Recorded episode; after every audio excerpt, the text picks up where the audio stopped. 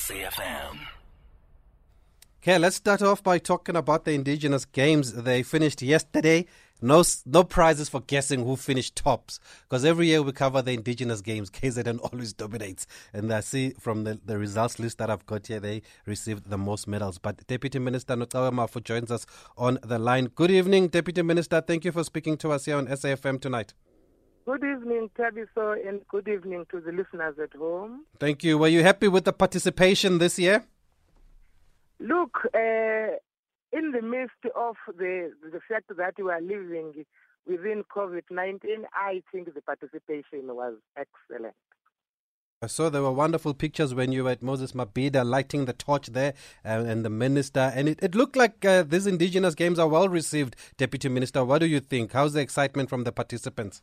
Yes, they are. Look, because the indigenous games are the things that you you grow up playing as as you grow. So there are things that the, the, these games are something that are close to everybody's heart. The, when when you were growing up, times I don't know where you grew up. uh, young young boys used to play in Tonga. Mm. You play drafts.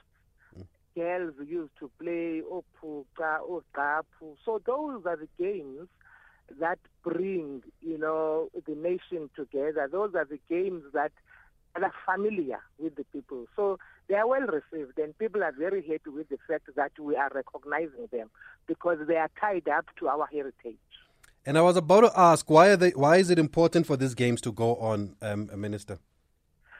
You know, they, they, it's very important, right? Because one, we play these games on the Heritage Month because most of them they they play a role in the heritage of of different uh, societies. They also assist in making sure that there is history behind them and there is also some kind of education that goes on. So for us, uh, it's important because then just and they also take away the fact that you must not think that the gay when you talk sport Mm. it's only the so-called European sport that is important. These kind of sports are also important as part of social cohesion, as part of nation building, and as part of you know, moral regeneration.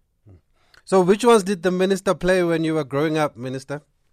Uh, you know, uh, I don't know if you know uh, Ukapu, you know, when you Yes. jump, uh, uh, I was, I was, an- I was excellent there. Is it? And you know that that game that you use, you play with uh, stones. You sit down and you throw once. Yes, that was my favorite. Hey, were you not tempted to go play that Moses Mabhida? I, you know, I now the way they are playing Ukapu is so sophisticated. It's not the way we used to play it. They improve it every year. So you, the way you look at, they they can even in between playing do other things. And uh, one thing about it, you know, in 2019 we had we had visitors from UK that came to watch our indigenous games. Obviously, we couldn't have international guests this year. We hope that next year uh, COVID will give us a break and we will have international guests coming to join us on these indigenous games. Oh, that's wonderful to hear. And whether were all the provinces represented? Is is it what the, the these uh, these indigenous games were about in KZN? All the provinces had to be there. All the provinces. Remember, KZN is hosting them for the first time. Mm. They have been hosted in in Limpopo? for the yes, and but you will also remember that KwaZulu Natal won them three times, and the floating trophy that we had, we had to give it to them permanently, and even now this year, KwaZulu Natal took the game. I saw that. I saw they had nine gold medals. They were top of that. Were they good Kuntonga? you. Kuntonga Mm. again. Yeah, no, they took the games, but but the the nice thing is the is the camaraderie amongst the provinces, and also the fact that the provinces improve. Like for instance, uh, Limpopo last year was was above was I think was number 6 Mhm. and but this year they had but they were number four. Yes. Western Cape for me was a revelation because Western Cape came second. Last year they were like number seven. So So there is, you can't predict them. You can't say uh, who's, who is going to be in the top three. Of course, I'm hoping that uh, at some at, at some point one province must displace KwaZulu Natal. KwaZulu Natal can't have these games or uh, year after year winning them. We Yeah. want to see other provinces winning. We can we can have this dominance and and No. and deputy minister besides these these games being held with the provinces are they what about schools do we have some of these events at schools or is there a plan to have them at schools we, we do have some. Remember what we do with these games? They they start in the districts. Districts play the games, and then the team that wins in the district, then they they go and compete with the other districts, and then the team gets elected from all over the district to represent the province. Now, what we want to do is to is to then make sure that they are being played at schools. Remember, what we also are trying to do is to have some of these games to actually being played at the Olympics. If if you've got like more than ten countries playing that particular game, hmm. then you can apply for that for that game to be part of the Olympics. So that's that's that's that's the beauty because at the end of the day, then you you're gonna have diversity even at the at, at the Olympic level, where hmm. you have games that actually are, are not as competitive, but are also good at building a, a better world, so to speak. Okay that's wonderful um, to hear and and also uh, deputy minister i believe that you're very busy you've got another event in Sasolburg. to is that tomorrow Tomorrow, I'm actually from the airport. I'm straight to Sasolburg. Now, I'm- didn't even go home. What's Remember, happening there? October, October, we normally launch what we call the recreation program, Mm-hmm. where we urge all South Africans to remember that they must exercise. It's important that you move your body.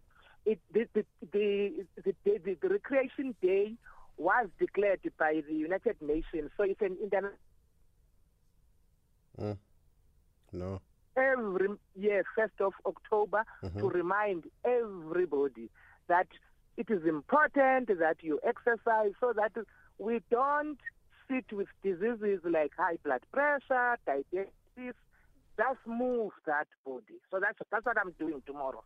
And you're always on the move, Deputy Minister, and you're always on, on the ground. Is that intentional? Because the other time I saw you at the Dundee July. Not everybody goes to the Dundee July, but you were there in the rain, in the cold there. Yes, I love to go to those games that are closer to the people, so to speak, Ah. community games and community programs, because then people start to realize that the department is not about elite soccer, elite cricket, or or elite rugby. The department is about all-rounded sport, even that sport that is played at the corner there, in the township, in the location, in the rural areas. That's the importance of why I'm always uh, in those areas. You're not going to see me much at, um, at, at, at, at, at Loftus. In the suites. No, you're not going to see me much watching Springbok, playing New Zealand. You're going to see me at Dundee. You're going to see me, you know, in Shiho, Limpopo, because the aim is to make sure that young people in the in the previously disadvantaged areas understand that we care about them and we are there with them.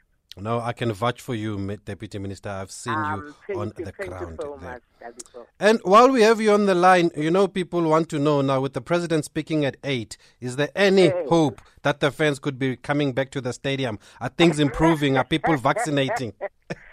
Look, um, let's start by saying South Africans must really go out to vaccinate because we are dying to open those stadiums to the spectators because it will also help in building and re- the, the economy of this country. We also want to make sure that, you know, entertainment is opened up. Artists and athletes are struggling. Can we go and vaccinate so that we reach this herd immunity? So I'm not sure about the president saying people must go back to the stadiums because we have not reached the immunity yet Uh, as a country. We need to get there first. Yes, we need we need to get that right. But there is there a little bit of hope. Yes, but no, we we're doing well. Uh, I think slowly uh, we, we are picking up, and I know that everybody wants to have a festive season that is normal. So people must go out and vaccinate so that when we when when December comes, we are all having a normal festive, festive season. So please, so please uh, beg them to go and vaccinate. Thank you, Deputy Minister. All the best in Sasolburg. Thank you for the hard work that you're putting yes, in. Yes, man. Thank you so much. All the best to you too. Thank you. That is the Deputy Minister of uh, Sport, Arts, Culture and Recreation. Huh? Is it Sport, Arts, Culture, Recreation? Am I missing anything? Yeah, I think that's it. Um, I'm, I'm, not leaving out our counterparts from arts and culture there. So let's hear what the president has to say at 8. Hopefully, there is hope. Uh, but uh, she was just talking to us about the indigenous games and